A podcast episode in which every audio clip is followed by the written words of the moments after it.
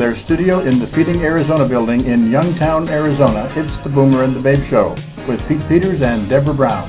Join Pete and Deborah and their guests as they give voice to 78 million baby boomers from coast to coast and border to border. Now here are the Boomer and the Babe, Pete Peters and Deborah Brown. And welcome to the Boomer and the Babe Show. It is Tuesday, January 22nd, 2013, 11 o'clock in the morning here in Arizona, 10 o'clock in the morning in California, and it's after the lunch hour on the East Coast. We welcome everybody that's listening and uh, anybody that may be listening in the future on the archive. Uh, we're waiting for our guest to call in. Our guest today is Dr. Ashkan Javami, a plastic surgeon out of Beverly Hills, and we're hoping he can get back with us uh, or get to us shortly. Uh, in the event that that doesn't happen, we'll just have to reschedule him. I want to remind everybody that this is uh, the Boomer and the Babe Incorporated that puts on this show. Uh, visit us at our website, boomerandthebabe.com. We also do publishing of new ebooks and mini books. We hope that when you go to our web, that you would go to our website and sign up for our mailing list so you can get our our uh, online magazine uh, coming in uh, every four to six weeks, which is Boomer Experience Speaks. And I can see that we have our guest on the line, and we'll go right to him right now. Hello. Hello, Hi. Dr. Javami. How are you? This is Pete Peters with Boomer the Babe Show. How are you today? Good, I'm good, thank you. It's Dr. Ghavami. How are you? Ah, very well, thank you. First of all, Doctor, pronounce your first name for me, please. Sure, it's Ashkan. Ashkan. Okay, very good. Uh, I'm, I'm sure you got that right too, because I didn't have any idea. Uh, uh, I was just uh, doing a short introduction of uh, what we're going to be talking about today. The, fact that you're a plastic surgeon, and uh, I think this will be make for an interesting conversation. But we'd like to ask uh, our guests, if you don't mind, to give us a, a quick oh two minute or so what would be a uh, a mini movie of your life and how did you get involved in plastic surgery and where did you study and uh, anything you care to tell us uh, about yourself, your practice, your family, whatever you might like to tell us. Sure, okay. Um, well, I um, you know started school. I grew up in Los Angeles. I started all my schooling here. Went to undergraduate uh, university in biology at University of California Irvine. Then after that, went to Freezing, Wisconsin, in uh, Madison, at the medical school there, and got my MD. And then from that point on, went on to Case Western in uh, Cleveland, Ohio, and did some kind of plastic surgery, general surgery training, preliminary training essentially, and then went on to do formal plastic surgery training at what's considered by many, many plastic surgeons to be the foremost best program in the United States for plastic surgery, which is in Dallas, Texas and it's the University of Texas Southwestern. And I was very fortunate to go there because my interest was mostly in cosmetic plastic surgery, and most of the education in the United States in residency programs is not directed to cosmetic plastic surgery training. However, a lot of the leaders in rhinoplasty, breast augmentation, liposuction, all aspects, facelifts, um, in uh, plastic surgery are there. They're the educators where a lot of the textbooks in cosmetic plastic surgery are written. A lot of the conferences are headlines over there. And um, the Journal of Plastic Surgery, which is read worldwide, is edited there by the chairman that trained me. So I had a lot of opportunity to write articles and textbook chapters while I was in training and just got immersed into the cosmetic plastic surgery field. Then I went ahead and, despite the recommendations of a lot of my colleagues, thinking I was crazy to come into most competitive market in the entire United States in Beverly Hills, California, started a solo private practice with no partners, no help, no referral lines, no doctor colleagues that I had to rely on, completely on my own island and worked from the ground up and, and built a pretty good, strong practice. Well, it sounds as though not only are you an excellent uh, physician, plastic surgeon, but also uh, a, a, bit of an entrepreneur as well. You have uh, to be, yeah. uh, I've talked to many uh, physicians, uh, surgeons, uh, general practitioners, specialists uh, uh, over the course of the time that we've been doing the show, and I always find that I'm interested in knowing what it was that directed you in in the area that you now practice. I get different answers, obviously, from from all different types of specialists and uh, and so on. But what was it that sent you in the direction of plastic surgery? Well, initially, my first exposure to it in the Persian community, as you may already know, and it's written about all over the internet, nose jobs are kind of a rite of passage. Almost everyone I know who's Persian has had a nose job because the noses are so large and disproportionate. And I don't want to say vanity, but I'd say a beauty and proportion have always been really revered and admired in the Persian culture all throughout history, all the way back to the Persian Empire. So beauty and kind of how things are presented in society are very important to us. And so my mother went and had a rhinoplasty back in the 80s, and I went with her to her consults. And I just remember that it was such a different experience. I their doctor didn't listen to her lungs with a stethoscope. The office was really fancy. It overlooked all of Los Angeles. And the whole experience and the way everyone was there was so different than the other doctor I knew, which was my pediatrician. And I thought this is something very interesting. So I talked about it to her and I started seeing more and more people around me coming with the nose splints on and I realized this is something very intriguing. So in the back of my head I always kind of had this real intrigue in the plastic surgery field, particularly with that. Then when I got into medical school, I got very interested in craniofacial surgery and working on the pediatric population in uh, fixing craniofacial deformities and cleft lip palates and things like that. So I kind of went into that a little bit, but the thing with that field is there are so few available spots or areas to be able to practice that in the United States. So I I kind of went towards more of the cosmetic side and decided I'd kind of go into rhinoplasty as my expertise and go back to the original thing because if you want to practice craniofacial surgery in America, you kind of have to just go where the jobs are. And I really wanted to come back to Los Angeles with my family, and I didn't think that that would be possible to target specific geography if I wanted to be a full craniofacial surgeon. So my goal actually in the next several years is to be able to revisit that at some point and just go and do it for free abroad or in areas of need on the side as a project. And that's kind of my next project is to go and get involved in that sense and still have my cosmetic plastic surgery training, but just not let craniofacial be dictating my employment and all that. Instead, I would kind of call the shots and go to different countries and need when I needed to, depending on the foundation and how it's doing.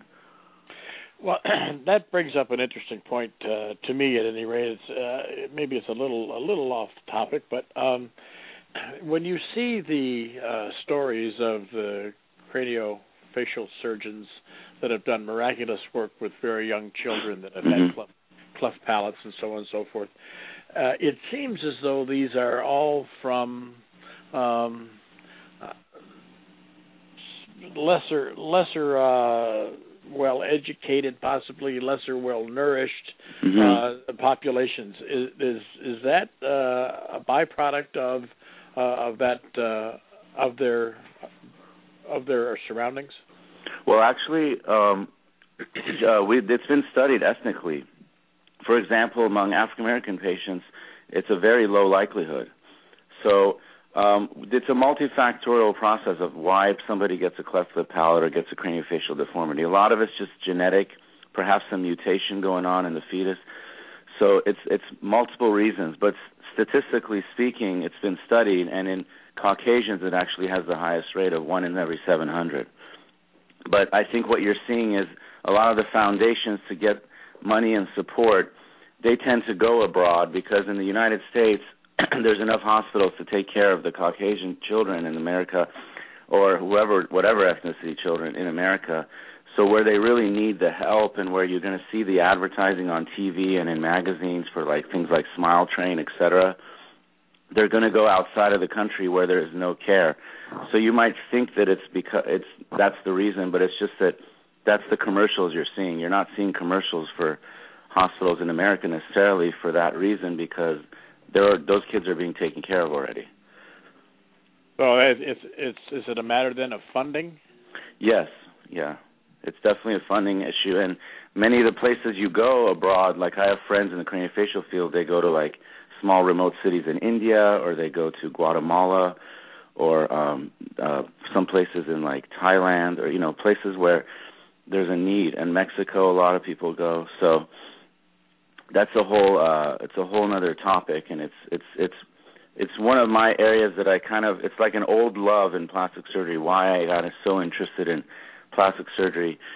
And so I'd love to revisit that one day but right now I'm immersed in the cosmetic plastic surgery field and and the whole you know I have people from all over the country coming for special things that I specialize in. So I really I'm I'm very honored and happy with that too um it's just that at some point I'd like to give back in in that way now as far as me and my career I don't consider myself kind of the cliche typical Beverly Hills plastic surgeon because I'm very very academically involved um this week alone I'm going to Las Vegas for a conference to teach. After that I'm going to Paris for another conference I was invited to teach.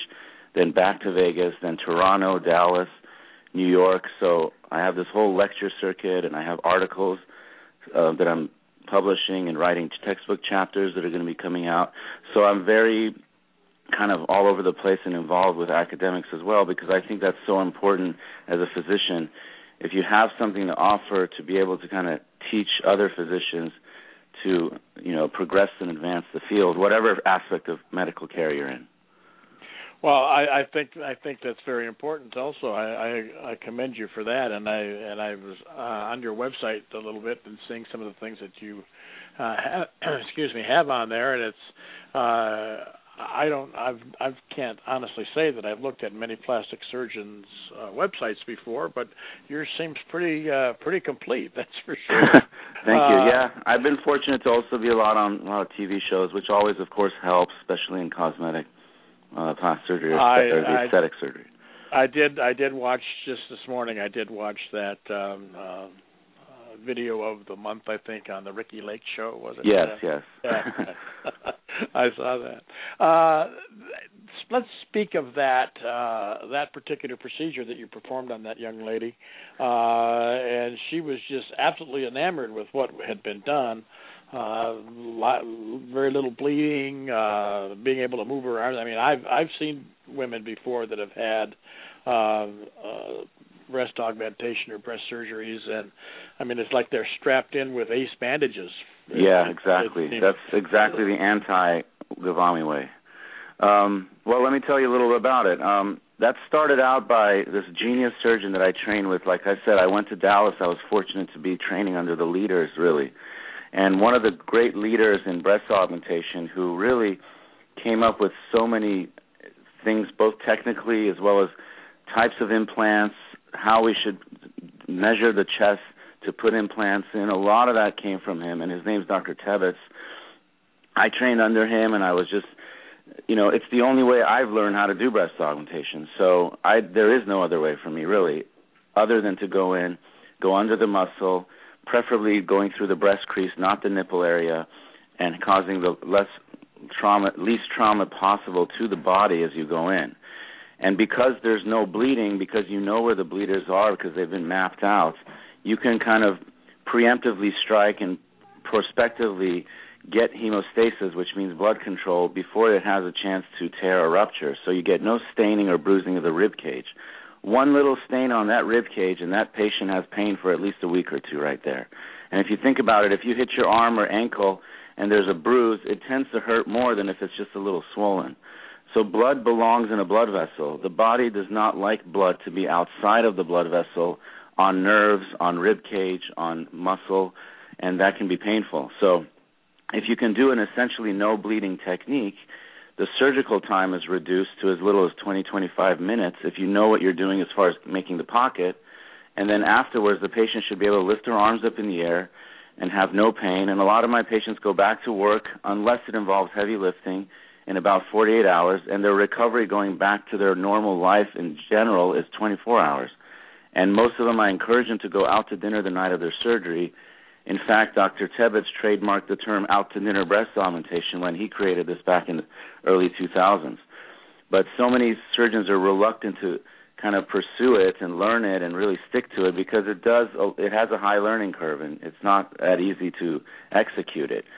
Unfortunately, though, in our industry, there's a lot of people who are entrepreneurial but in the wrong way and they their their marketing and their their talk precedes their abilities.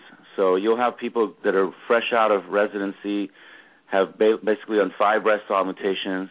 They get the right website designer and the right people, and they go and talk about how they do, you know, bloodless breast augmentation. I, I see them popping her up everywhere because prior to my arrival in Los Angeles, there was only other only one other surgeon that really did this technique and trained with Tebbetts. So now, in fact, this morning I heard of a person on the radio talking about how they do breast augmentation where you can go out to dinner the same day and et cetera. So all these people are kind of on the bandwagon and saying they delivered and do it, but they really don't, and they don't have the training. And it's unfortunate in my industry that that's how it is, but I'm still going to plug in and do this technique because it's the only way I think breast augmentation should be. And you know, my patients uh experience it and they're always wowed and they their friends come in and they're wowed and everybody is like wow this isn't just on TV it's a reality. So it's one of those things where actually the marketing and what you see on TV is actually true. The, uh, there are so many reasons I would imagine and you've probably seen most of them uh, or heard most of them why somebody wants to have a change in their in their physical being, uh, mm-hmm. uh, why why they're willing to undergo uh, what whatever uh, whatever the the procedure, be it uh, very traumatic or very, uh, comparatively small amount of trauma, uh, that they they they're willing to undertake that. I, I guess I guess you can call it uh, that risk because anytime you're under anesthesia, it's it's a risk. I would imagine. Mm-hmm. Uh, so what what is it that that, uh, that uh, how many people would you? Let me phrase the question differently. How many people come in as strictly vanity, and how many people come in because it's more than vanity to them? Um, they may have a need uh, for the for the surgery. That's an excellent, excellent question. Um, I've never actually, I've been asked a lot of questions. I've never been asked in that way. You posed it excellently. The the thing is, vanity. You know, we think of it as something bad, right? So, in in a lot of the poetry and literature, you think of vanity, and it seems like it's something that's not the best human trait that we have. Uh, so, you're right. There are some people that come in. It's an attractive girl her nose and her breasts, everything are fine. She has beautiful breasts. Maybe they're a little bit small, but they're nice. And so you wonder why would this patient go under anesthesia, have an incision made in her skin, and have an artificial substance put under her her uh, muscle and make her breasts bigger. So in some of those people, it could be a lot of things. They're very perfectionist types. They're a little bit maybe obsessive on their beauty. They're a little bit too much into the vanity and you can tell it's somebody who comes in they have a lot of makeup on and you know their hair is perfectly done you know in the middle of the week on a three o'clock in the afternoon you know so in in LA you see a lot of people like that who are actually trying to get into the movie industry or becoming singers models etc that's a whole other thing. They need that vanity or perceived vanity for their field.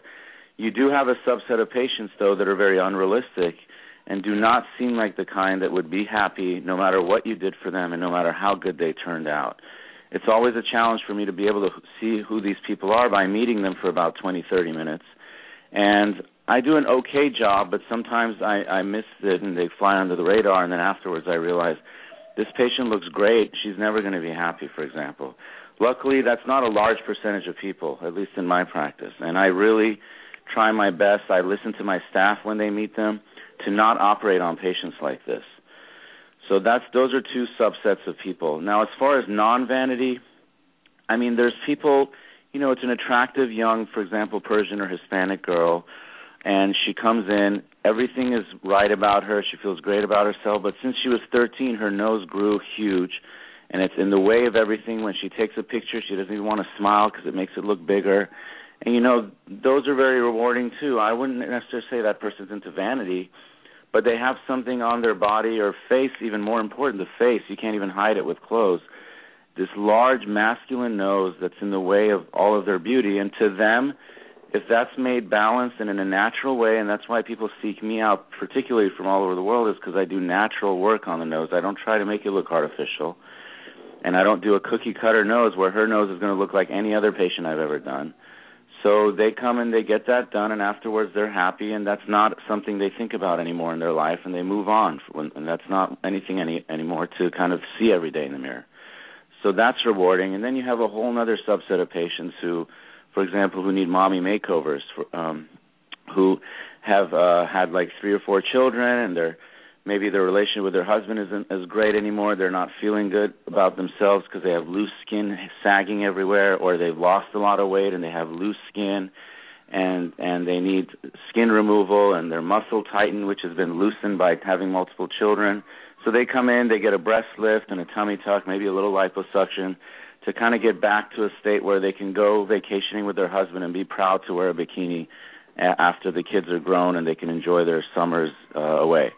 So you know, it's human nature is very uh, interesting. There's so many different personalities, so many different desires, and a lot of men now are doing this too. Uh, just in three weeks, I have a, scheduled a, a, a CEO from uh, the UK who's coming all the way to Beverly Hills to get his lower face neck tightened because it just sags all over and hangs out of his um, his tie and shirt when he buttons up in a suit.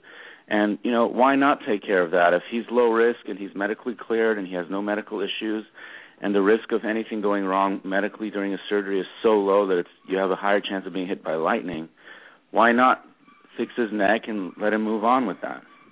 Right. So, you know, you're asking someone who's biased, of course, but you know, I I don't like to criticize people because all of us, if you think about it, are vain in some way. If that was the case, we would never shave our faces, we would never get a haircut Women would not do their nails. They wouldn't dye their hair when they start getting gray. We wouldn't wear the suits that flatter us and that are tailored to our, you know, it, they're all different extensions of us wanting to look good and present ourselves in society.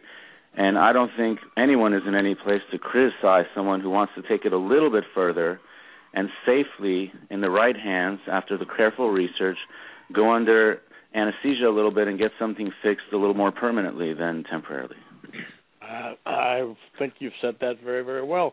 My, my, uh, I did. Uh, uh, I think I heard you say something about that you counsel your patients, you discuss with your patients, and also your staff does as well. And every now and then, one of them will come by, come in under the radar. Uh. So I'm, I'm going to assume there that there are people that you say to them, "I will not uh, perform this uh, technique with you."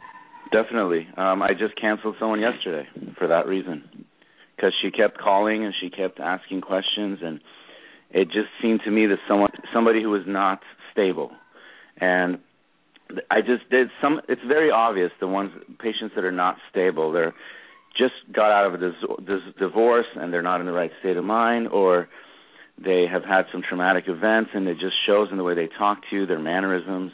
And I can kind of pick that up. And if I don't pick it up, sometimes my staff does. And my staff is all women, and you know, women are they almost have a sixth sense. Um, and so, if I'm concerned and I think, oh, maybe I'm wrong, I will consider referring them to a psychologist and get an evaluation and see if they think, if the psychologist think that they're stable and that their their expectations are realistic and they'd be able to tolerate the recovery period, et cetera. So um, it's difficult though because sometimes people do get under the radar and you know you know I'm sure you know about Yelp. One of my I have luckily on I have, I don't look often because I I don't like to look but my staff every now and then looks and I luckily don't have very many what's called negative uh reviews or anything like that and if they are they're usually oh my wait time was too long or which is okay. But one patient who went and wrote a really bad review for me on Yelp was somebody who I actually didn't want to operate on. So here's somebody who I didn't even want to operate on and she goes and she writes a review on Yelp claiming that, you know, the staff and me and her were rude and we didn't want to operate on her and that to me told me I made the right best decision in my life right there because I didn't even operate on her and she went and took the time to do that. And and then pretended to be another person talking to herself like you know two people two friends on the same day writing a negative review and saying yeah my friend went there too. And and they they real, later realized it was the same IP address or something like that. But you know think crazy things like that happen all the time now. And you know she's not somebody who went under the radar. I detected it and she went ahead and proved herself why i made the right decision Absolutely. Uh, when uh, you, you see these stories or you, this. I mean, there's that infamous picture of that that woman that is just. I mean, my gosh, she's got lips that you know are bigger. They, they one touches her nose, the other one touches her chin, all collagened up, and I mean, it just it looks hideous to my mm-hmm. to my eye. And uh, at what point do you say to a patient? We've done enough. Enough is enough already. We're going to stop here. We're not going to go any further. Um, I I do that when uh, well it's not something you can objectively say, okay, she's had six procedures, a seventh is wrong. So you can't really look at numbers of procedures or types of procedures. It's more about the feeling you get from the person. And when they come in and they look good, and a lot of people, I don't really have patients like that because I don't create patients like that. So a lot of times it's somebody who looks artificial that's coming to me for something. And the most common that I get is the nose um, they see that I'm a nose expert, so they'll come in. They've had their nose done twice. The nose looks pretty good. Maybe one side has a little bit of a little asymmetric area. Their lips are are too large for their face. Somebody somebody injected them too much. Their breasts are oversized, and they come to me because they want a rhinoplasty. And believe me, these patients will pay anything. And you know, financially, it can be tempting. And I really want to warn any young people out there who are just getting into the industry to not give in just because you have to pay for the bills because it's not the right thing to do. But a lot of times these patients will pay a high price too. So I, when I get a patient like that, I just go ahead and I tell them, look, your nose is, looks good. I personally, it's not my taste, and I don't think it's the right thing to do to operate on you. And so I stop them there. So so far, I mean, I haven't created somebody like that, but usually it's people that come who've already had a string of procedures and now they want to come in to see you for whatever you're an expert in. You know, so it's easy to say no to them. Do these do these patients uh, uh these individuals do they typically uh doctor shop like uh for, Yes. For well, they usually go to who's known for that thing. So, you know, there's maybe 20 people in the United States who are considered to be nose experts and who are lecturing alongside of me at these meetings I told you about I'm about to go to. So when I talk to them at these meetings, they all we all have the same stories. A lot of them have been in practice a lot longer than me, but we're all kind of in the same little group. I'm actually an executive board member of the Rhinoplasty Society, which only has 70 members worldwide. So something particular like noses, for example, like that, where a lot of people don't do or don't do well, we'll see a lot of these kind of patients coming who've who've had a lot of things done with other people and now they're coming in for their nose either for the first time or the fifth time. And it's easy to say no to them but they tend to doctor shop within the kind of what they consider to be the elite leaders in that industry. They're very savvy actually. Once we all say no then if they're desperate they may go and just go with whoever says yes. But they first usually try to go within the people that are known and what they want and once they hear no from those people, if they're then if their psychosis or their issue is that strong, they'll just go with someone who just graduated a year ago. But usually they're vain enough where they don't want to say that they went to somebody who's not known. They want to kind of name drop or or kind of, you know, it's part of it's also I went to so and so for my nose. It, it's kind of an interesting phenomenon. The uh, the, the the television uh, is replete with uh, stories, uh, movies, whatever that are somehow evolve around plastic surgery. Mm-hmm. Um, is that because uh, it's in Hollywood and it is a, a almost a byproduct of that system that they also have it as topics in their uh, theatrical presentations that they put up on television and so on and so forth, or uh, is it just uh, easy pickings for a story? Well, plastic surgery has always been something interesting in the media. I mean, I remember when I was a kid, I saw somebody get liposuction on the uh, Oprah show or on Donahue. Back when Donahue was around, I was like, "What is this going on here?" you know. Yeah. So it's yeah. it's definitely dramatic. Um, in television, it works very well because it's visually something almost tangible. You know, when you see somebody changed visually, you're watching it, it's dramatic. Plus, medical procedures are a mystery to most people. So that's why a lot of these shows do so well. That's why, you know, you combine medical and drama together, and you have the hit show ER, you have Grey's Anatomy. So the medical field in general is is very interesting and intriguing to a lot of people because it seems like something kind of foreign and something not a lot of people know much about, so they kind of want to know the inner workings.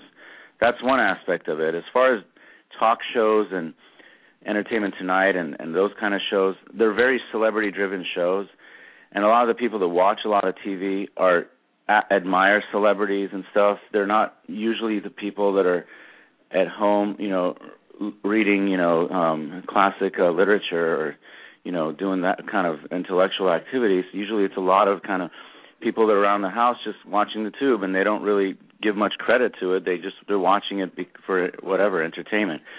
So plastic surgery is kind of dramatic and it's visual because it combines the whole medical intrigue thing with visual and vanity and Hollywood and celebrity. It's the perfect mix of everything. It's the perfect storm.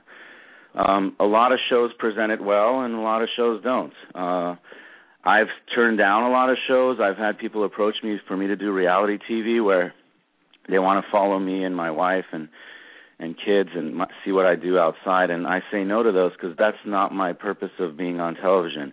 I try my best, as you can see on those TV shows, to actually educate despite the editing, despite how they try to dramatize everything, I do my best to get in the education to the patients that I need to there. So, for example, on the Ricki Lake show, I talked about how you shouldn't have bleeding or trauma when you get a breast augmentation, and you shouldn't go with a huge, big implant that's going to cause long-term trauma to your body. So I got that point across, and for me, that was fine. It was a win. So you know everyone's different uh there's a lot of plasters i'm sure a lot of my younger colleagues especially if they called and said we'd like to follow you and your girlfriend around and get you on tv they would jump at that chance so it's very individually driven but it'll always be something that everyone's interested in because celebrity and and the the mass public when they see royalty or celebrity put in front of them like that, they they want to know what's special about that, what's going on. You know, I've seen a lot of these celebrities in person, and believe me, without the makeup, the hair done, and all that, they look just like me and you. There's nothing very different about them. I'm sure you already know that. Yeah. Oh yeah, and they could be walking down the walking down the street. You could they could walk right at you and walk past. Exactly. You. Yeah. Wouldn't even know who it was. Exactly. And and yeah. the, the the one thing that I've realized by being in practice for a while here is, you know, I get a lot of celebrity patients, and I get a lot of especially people that are kind of on the rise, and and in TV shows and things, and they want to go to the next level. I get a lot of them because they actually do their own research and they find who's really good at something they specifically need. A lot of the really A-list and high-end kind of celebrities on that level sometimes don't do their research right, and I think that's why you'll see some of them just be like, "Whoa, what happened to his face?" or "What happened to her? What did she do to herself?" Mm-hmm. Because they're listening to their stylist or their, you know, their um their friend who may not be very intelligent about things, or just you know their agent or somebody just says, "Oh, I heard so and so is good. You need to go to him," and that's it. So they don't go doctor shop. They don't have time they, they don't really have the time to go do independent research and look at the before after photo galleries and look and see oh this guy's educated and this and that so sometimes they'll make a mistake they'll go to someone and they'll ask for the wrong things and that combination ends up resulting in a very artificial look and it and those people will forever be remembered as the celebrity who went down and having bad plastic surgery. And you don't want your name attached to that now do you? No no. So i definitely i mean it, I've had some people come in and they're they're very well known and they want me to do something that I think is not right, so I'll steer them in the right direction. I really try to educate people, even though it takes time. I do talk a little bit fast, so I can get in a lot of information in a short amount of time. And I try to educate every patient that walks in through there. So even if they don't choose me as their surgeon, they hopefully don't go out there and get, you know, pardon the French, but BS by somebody else who just wants to make a sale. Sure. Uh, I, I've got a, a question that I uh, on my paper here that I was writing down a few things, uh, and, and I don't know why that this struck me. It's it's it's a it's a little odd, but where did the name Brazilian butt lift come from? Oh. why why why couldn't it be a Norwegian butt lift or exactly? well, else?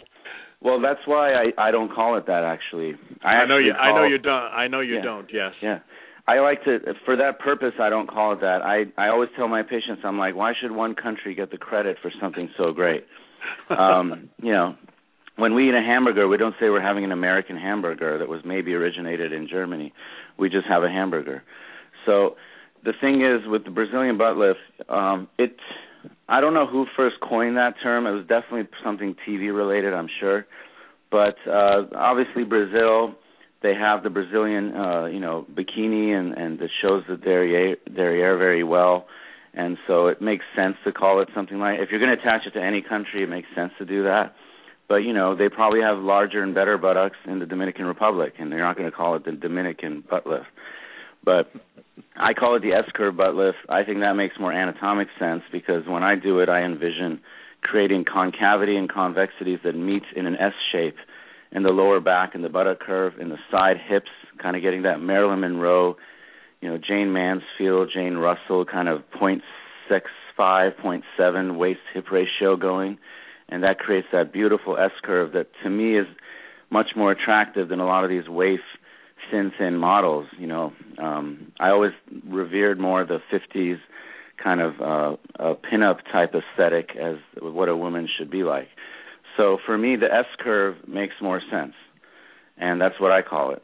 Uh, so basically, you just lipo the whole body, take the fat, and you um, put it in select areas into the buttock, in the muscle, above the muscle, and under the skin to shape the buttock. And it's really good for people who start out very kind of squarish and don't have a waist hip ratio of 0.6, 0.7. They have it of, of almost like 1.0. So their hip and their waist are in line, almost like a kind of like a square or a rectangle.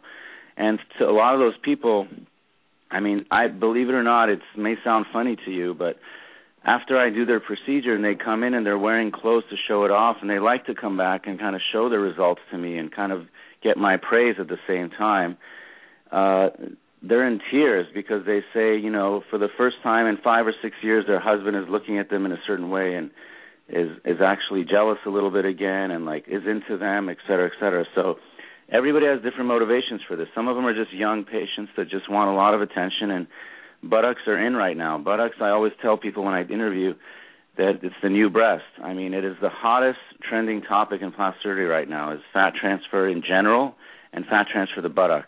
In addition, fat transfer the breast is is very popular. One of the meetings I'm going to in Vegas in about uh, a month is the International Fat Grafting Forum, and it only talks about how we transfer fat and how we can do procedures. And I go in and as the buttock expert, and a lot of people go in and talk about face and breast and things like that. So you know, it's really a term that came about, I think, probably media driven. But the procedure itself, when it's done correctly, and I call it the S curve butt lift, it's really, really can change an entire body silhouette, and it's very rewarding to a lot of these women. Uh, I I was uh, struck by the fact that you said that there is a ratio. Uh, yeah. Uh, and the and what was the ratio of what to what? The waist. If you do a cur, if you go the circumference of the waist, you measure that, and you do the circumference of the most wi- wide area of your hips. In general, about a point seven is desirable. That's what Marilyn Monroe was. Uh, explain that again. I, I don't. I'm not sure that I exactly follow what you said. Well, let's I mean, I, I know I know where the measurements are, but what Yeah. I'm what I'm saying is point seven. Uh, if you divide the um, the waist measurement, which should be less, by the width of the hip measurement circumference wise, Oh, okay. it equals point seven. Okay, so the waist should be point seven uh, versus the other, Yeah. or basically seventy percent. Is that uh, a way of saying it? Yeah, that's a good way of saying it. Yeah. Okay. Seventy percent of the circumference of your hip width should be your waistline. Okay, gotcha. Yeah. I mean. I've had some people that are the other way. They're like 1.2 because they're shaped like a carrot, kind of. hmm So their waist bulges out because they have a gut and they have a lot of flank fat, and then their butt buttock bone and their buttocks are actually their waist their uh, hip buttock width is really low, so they're kind of shaped like a V. hmm hmm Uh, there was a thing that I saw. Oh, here again. I'm sure it was on television somewhere. I saw it in passing. Uh, there was a picture of a woman that was, and I don't know who she was. I have no idea. Uh, but they were saying that is this the example of the perfect face and they were Mm. saying uh, that the nose was in perfect proportion to the eyes that were Yeah. spread a certain amount, and so on and so forth. Uh, is there such a thing, in your estimation, as as a perfect face? No. I don't believe in that. I don't believe there's a, such a thing as perfection because human beings are not perfect and the way we think about the world is far from perfect. So it's a very subjective thing, beauty. You know, there's people that actually I'll point out I'll be having lunch with my wife and I point out somebody and I say I think her so and so is really nice and she'll be like, "What? What are you talking about?" And I'm a plastic surgeon, I'm supposed to be the expert. so there's a lot of different opinions on beauty. However, there is a little bit of science to all that because they've done a lot of research on even infants and small children and even newborns and they've done studies on symmetry and facial proportions and attractiveness and it's for whatever reason it is a little bit genetically programmed in us to recognize symmetry um, and proportion and beauty. Now, they've done studies actually though where they've made faces perfectly symmetric and they look really weird and odd. For whatever reason, when we look at something, it's not supposed to be perfectly symmetric because it'll look really weird. So if you take two one side of the face, mirror image that one side perfectly symmetric and make it into the other side and so you have one full face with two symmetric sides, it looks really really odd. So the face, the nose, the nostrils, breasts, everything, in my opinion, should be a little bit off. So, and it's also impossible to have perfect symmetry. I've never seen it, and you don't want to create that as a goal, like we just talked about. So, to say that it's the perfect face, they may have put features together. I bet you that face is not symmetric if you divide it in two. So, if it wasn't a symmetric face and it has all the facial proportions to be correct, then maybe they have something there. But to say perfect and to have that as a goal, that's not how I do things, at least. You know, I think of it as a little bit more artistic in that you you, you want to kind of create something unique for that person. So I really try to talk patients when they come in. I try to educate them on the nose is the best example, and that's one of the areas I'm known for. I tell them I'm not going to give you a perfect nose. The nostrils will not be symmetric. There's no such thing in life, in human nature, anywhere.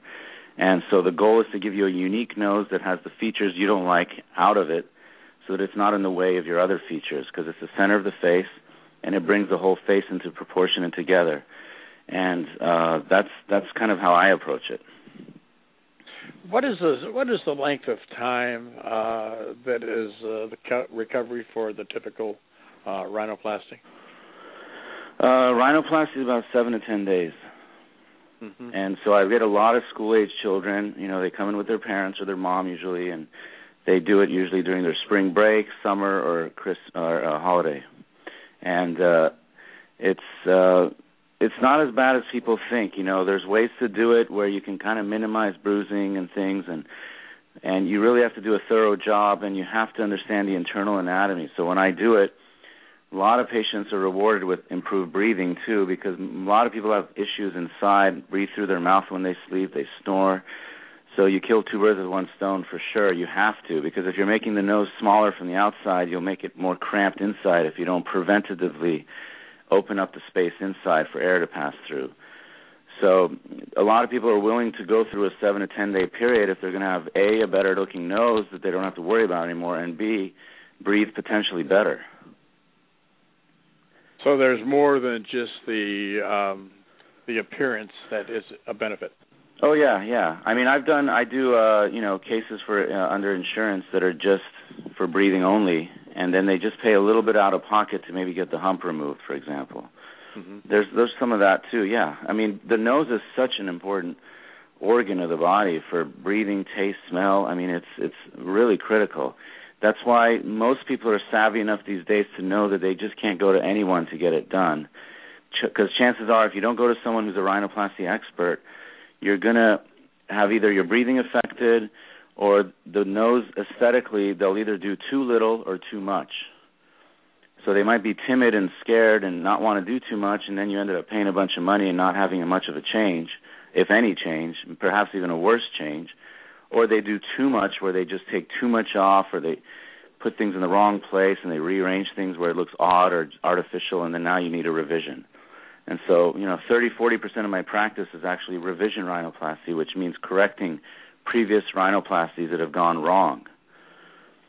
Well, that was my next question. How much, how many times do you see the results of some uh, bad procedures that you uh, that you end up correcting? And you just a lot, a lot, because unfortunately, you know, in the United States right now, an anesthesiologist could do your facelift. You know, there's no um, rules or regulations, and it's something I'm just shocked that the you know the government doesn't kind of go in control in a sense because you know we have all these you know uh, there's OB-GYNs in town that are doing you know nose jobs and facelifts and liposuction and stuff and they might be great surgeons at removing uter- the uterus or delivering a baby but to go and mess with the anatomy of the neck and face you know usually those patients end up getting less than stellar results or a botched procedure because there's no way that that surgeon has the confidence to go deep enough near the nerves to do the right facelift they'll last years. They may just go and pull a little skin near the ear or something. And, you know, and usually they charge a lot less so they get the patients that want a bargain shop. And uh so we see a lot of those when you're a, a, a surgeon who's certified by the American Board of Plastic Surgery and especially if you're kind of one of the educators that's traveling and doing the lecture circuit, that kind of gets around so you kind of become the go-to and I actually get a fair amount of referrals from other plastic surgeons who don't do certain things and who thinks and who are wise enough to say this is a little bit beyond my expertise. I'm going to refer this to somebody who kind of sees this daily.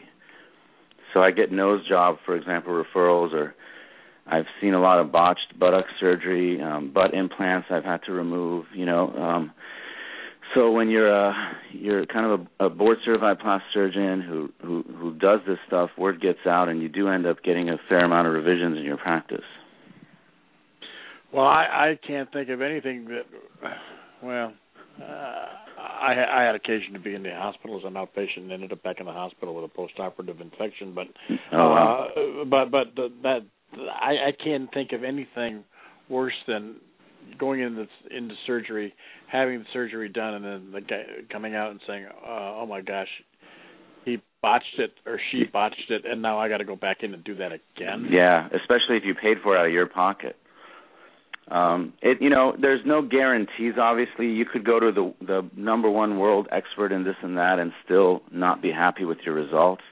But it's just less of a gamble, obviously. You know, if you're it's life is a gamble. Every day we walk out and we drive our car, we're taking a slight gamble.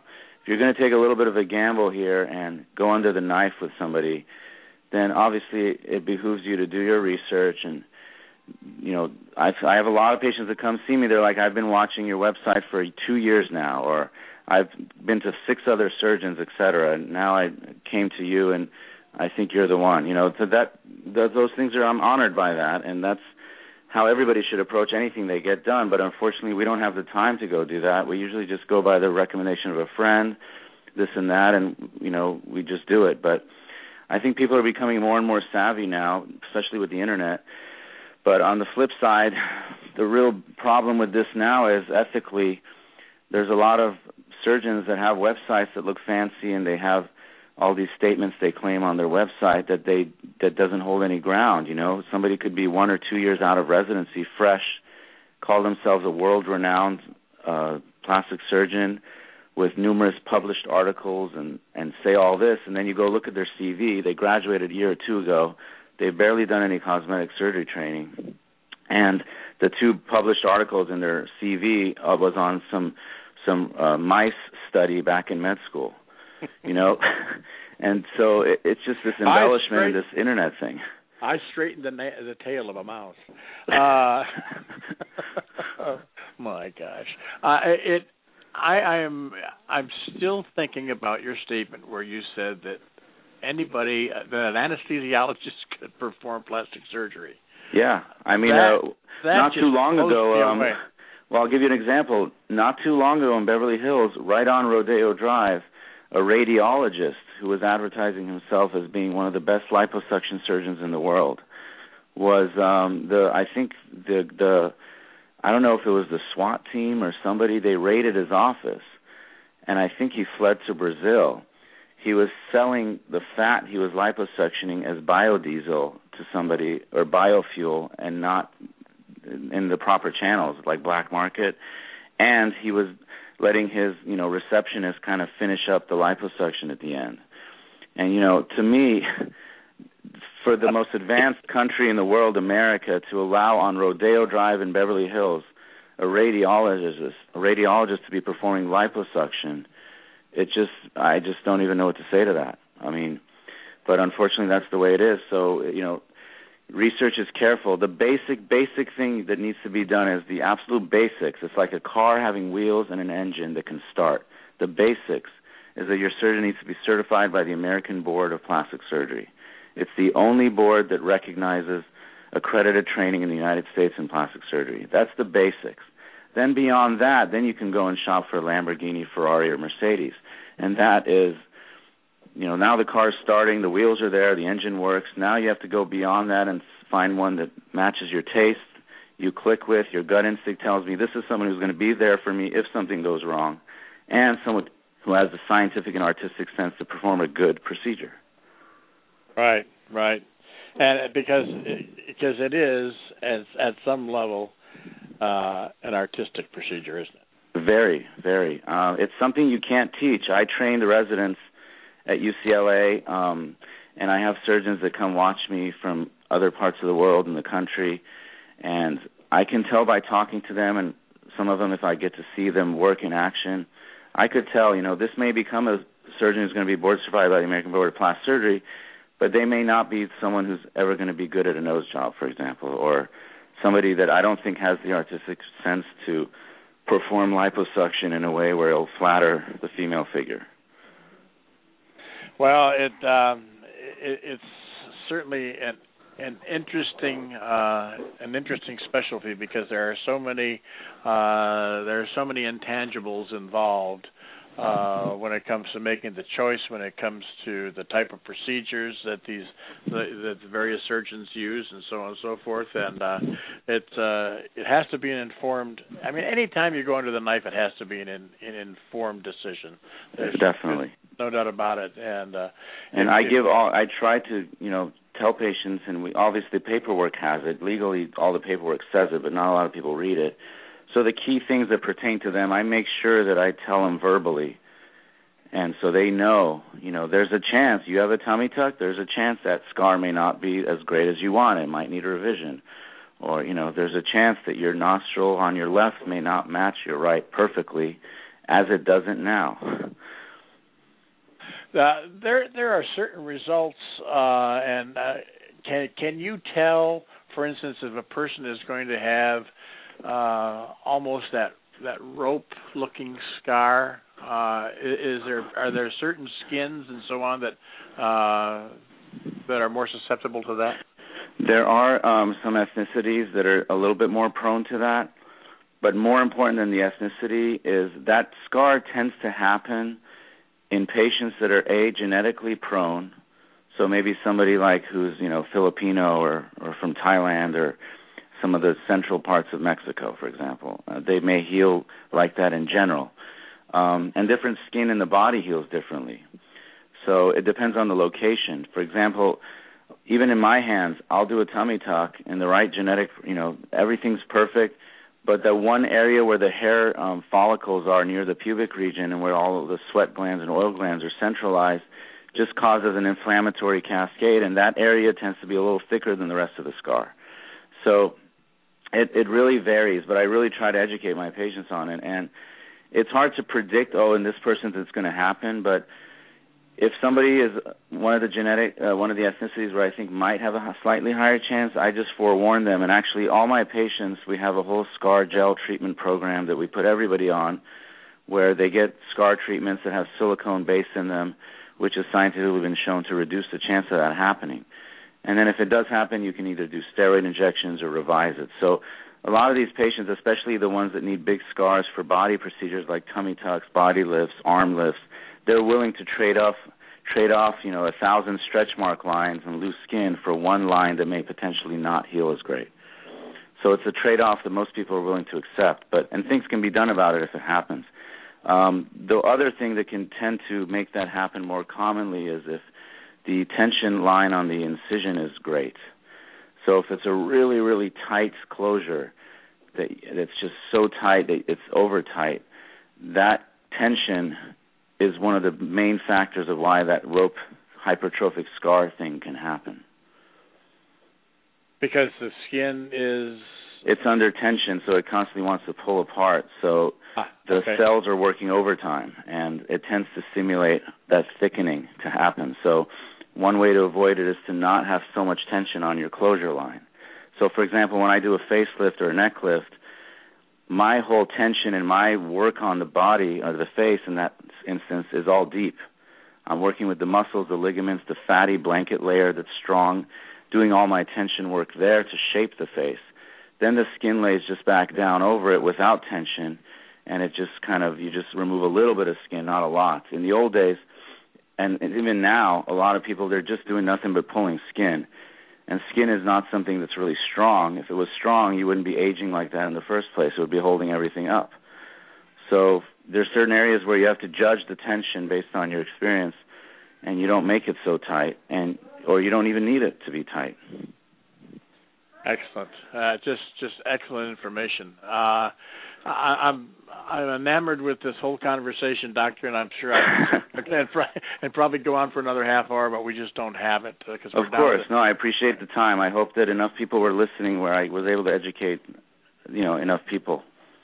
Well, I'm gonna I'm gonna give you uh, uh, try to get in contact with you here after the show because there's a couple of things I wanted to touch base with you about how you can use this use this program uh, yourself, maybe on your website or whatever. So, oh, okay. Uh, I'll I'll get back in touch with you on that one, and uh, I want to thank you for being a guest today. It's been a, just a tremendous conversation. I th- certainly do appreciate it.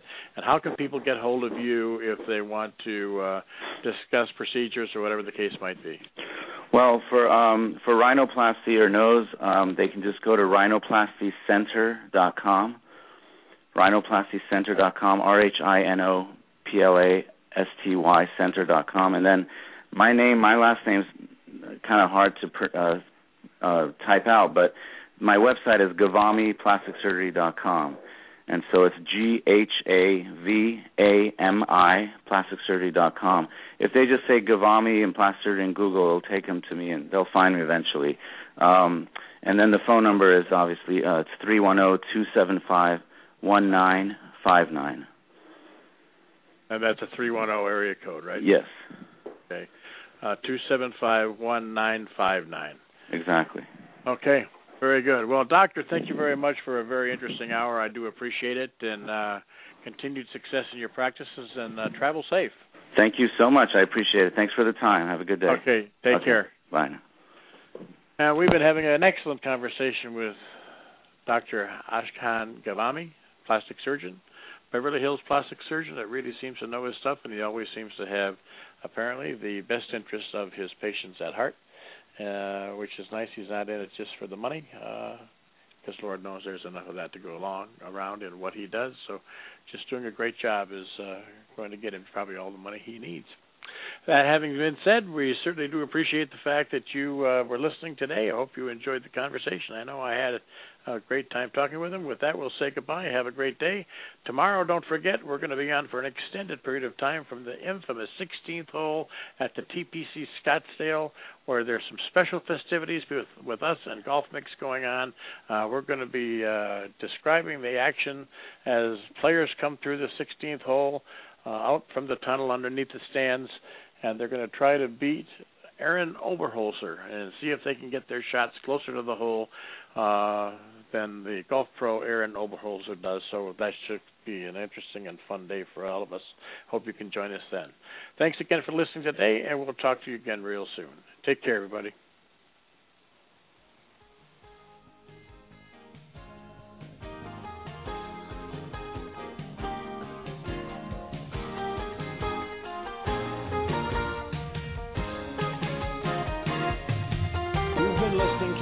Babe Show, where we bring interesting conversation to the world. Be sure to follow us on Twitter, where we tweet as Boomer and Babe, and on Facebook as Pete Peters 47. As always, you can friend us on Blog Talk Radio or sign up for our newsletter at boomerandthebabe.com. Email us at host at boomerthebabe.com with any of your comments. Remember, at 50, you're just getting started.